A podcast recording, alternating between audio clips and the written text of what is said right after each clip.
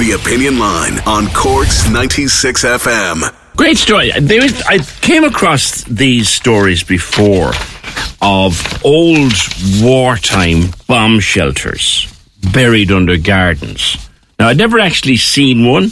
I'd never come across one actually having been found, but I had heard about it. That uh, there were old bomb shelters under gardens in Cork. Well, Owen English and uh, Dan Lenihan in the Examiner have done a good story on such a shelter, um, which was found in the garden of Jean Walsh's house in, in Douglas. Jean, did you always know it was there, or you always knew there was just something there? Good morning. Good morning, PJ. I knew there was a bomb shelter there. And yeah, we bought the house um, 48 years ago. Yeah. Dennis, Dennis Horgan, you know, Dennis, the photographer, Indeed. who has books on aerial photographs of Cork. Uh, he was an auctioneer at the time. I knew Dennis, He doesn't remember telling me that there was a bomb shelter here, but yeah, we knew it, and you could see the air vent. There was an air vent where my son Rory used to throw things down into it. Right. But we never. My husband died about a year and a half ago, and I decided to kind of do a maintenance-free job on the garden. Right. And while we were, we'd one side finished, and we moved over to where the air raid shelter is. And I said to Owen and Aidan, I said, "Look, dig it out there, and we'll have a look at it." so off they went with the digger, and lo and behold, a little three-roomed air shelter Wow. Wow. steps down into it quite deep. I think Aidan said it's about 10 foot under. Where, whereabouts on Douglas Road is it, Jean? Uh, Woolhara Park. Ah, Woolhara Park. Road. Yeah, yeah. Now, they were um, a family called Archers. There was only the two of them. They'd no family. And he, I think, they were jewellers in Cork at one stage, Archers, Right. Right. Yeah. uh, jewel- jewellers. And they had. Charlie and. Mary Archer, wasn't it? Charlie and Mary, yeah. No family, but they obviously had some kind of fear or I don't know why they put a bomb shelter in the garden. My neighbour, Sheila Daly on one side and Jerry and Francis Collin on the other, knew about it and they knew the the, the, the couple. And did they put it in, or Oh, they would have put it in. they I'd would have say, put it in?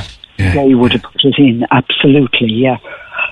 Sorry, I'm a bit hoarse. You're okay. Um, so three rooms it- and an air vent. So, yeah. And was there anything in it when you went down there?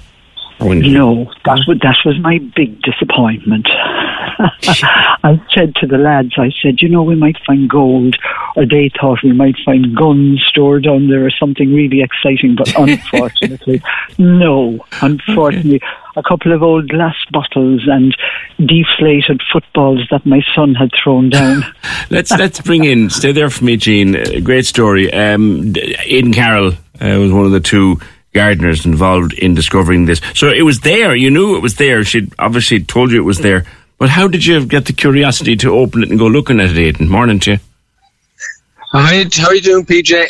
Gee, I, uh, basically, PJ, there was just a little bit of an indent in the ground where we, thing, uh, we put the shovel in and it disappeared. And it was a case of, gee, Genius, there's something there, all right, you know. Um, but uh, we, Jean said, gee, we better keep on digging then to see what's actually, what, what how far it goes, goes, or It goes sounds down. to me like it's a good know. idea you did dig because otherwise poor Jean might have fallen down the hole. Well, I say someone could have gone down at PJ. I was only laughing there. I wasn't speaking to Jean yet this morning, and I was only dreaming. I was only dreaming last night. And I was saying, "Gee, there's nothing down there," but I was saying there's another two foot of soil has to be dug out of that there yet. That there must be something there. Can, there might it might have uh, unveiled all its secrets yet. You know. Crikey. I have a I have a vision of finding um, Del Boy's timepiece or something down there. I don't think I'd be able to. I don't think I'd be able to live with myself with the thought of it in the back of my head. Yeah, you, th- you think, wouldn't you? And Jean, did that occur to you? Like, you, you think that if someone had built this and then obviously sealed it up when it wasn't needed, you'd have thought that it put something into it as a, as a memento or something. Jean? Exactly. Talking to me. Oh, yeah. Yeah. Oh, absolutely. That's what we plan to do. We're going to put in a copy of last Friday's Cork Examiner. Right. So whoever opens it in the future uh, will know you know, that that we knew about it. Mm-hmm. Yeah, it's a wonder they didn't put something in, wouldn't you think? You'd have, a fierce, Yeah, you'd, you'd have a handy little Maybe apartment to rent out there if you did it in up. you know? those days. I don't know. It's strange, yeah, but it's amazing the interest in it. This guy called me on Saturday, Eric Geary. He lives up in um, Sundays Well. Mm. He wanted he wanted to stop me filling it in. He said, "You can't fill it in, can't fill it in." Uh, I have one in my garden. He said, and my children used to play in it. And the last thing we did with it, we kept chickens in it in the bomb shelter. in the bomb shelter. But he lives in Sundays Well, where the lawn sweeps down to the river. You know those Yes. houses, Yes. and it's a totally different type of bomb shelter. It's more overground, if you like. Yeah, there's a load of underground passages under those houses, or so so I so I hear over the years. Aidan, so access access to this was what by stairs was it or steps? Uh, there was steps, obviously, but uh, what we because obviously for easy access when they were running up and down on, into it, but as we had to dig it out, of course, they, the um, the steps that were there had to be gave away because they would have been they're obviously uh, eroded and all that. But at the moment, we're kind of just uh, shuffling down into it. You can't quite stand up in it yet because there's a lot of stuff, a lot of soil, and that after washing back down into it Right. that um, I think there might be something down there. All right, PJ. You might find you might find some. Jean, you might have you might find something yet. I'll tell you now, this could be another Tutankhamun job. that's, that's exactly what I'm hoping. Valley, Valley of the Kings. That's brilliant. Yeah, in other words, you're hoping someone left a bit of money down there, a bit of jewellery or something. hoping, I was hoping for gold bars myself. Be all right, wouldn't it it? be? That'd be, Jean. that'd be business. Oh, that's fantastic, Jean. The best of luck with, with whatever is down there, and Aidan Carroll from DKMB Homes. The best of luck with with with finding whatever might still be down there. It's one Woolhara Park, Jean Walsh's bomb shelter that she always knew was in her garden, but kind of had no idea how big it was. Uh, Owen English and Dan Lenihan doing good coverage of this in the Irish Examiner. Dan took some good photos and videos. The house was built in the 1920s, and as Jean said, Charlie and Mary Archer were previous owners. And according to the Examiner, Owen writes that uh, Mary Archer's father was a former Lord Mayor of London. Now, beyond that, we don't know anything about the Archers. We think they were the people who put it in. I'm thinking of one particular uh, Archer family that I know, and that pretty much everyone who knows the Lord Mayor's office knows Finbar Archer.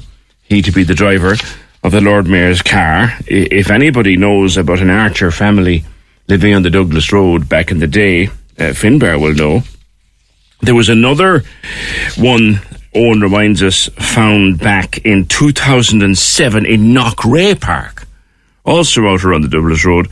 Uh, a big, uh, there was a there was a big house out there, and in 2007 there was there was a bomb shelter found in that, in the garden of that house, and it had been previously owned. Excuse me now, by a former British ambassador to India. And back in 2014, the Examiner also reported a house that had a bomb shelter out in Turner's Cross in the back garden. They're out there, lads. Lots of them. Uh, Catherine says it might have been a Fred Archer. He was also a jeweller and engraver on Oliver Plunkett Street uh, years ago, and my mother worked with him from Catherine. That's Catherine. Charlie and Mary Archer. I'm not sure if they had family. We think that her father had been a former Lord Mayor of London. Thank you, Catherine, for that, though. Could have been Fred, who was a jeweller and engraver on Oliver Plunkett Street. 0818 96 96 96. Be careful of that whole dip in the garden. There might be something there you didn't know about. They're, they're quite common around around um, parts of England, of course. Indeed, they are quite common. We'll follow that one if they find. And as as um, as Aidan said, they're still digging it out.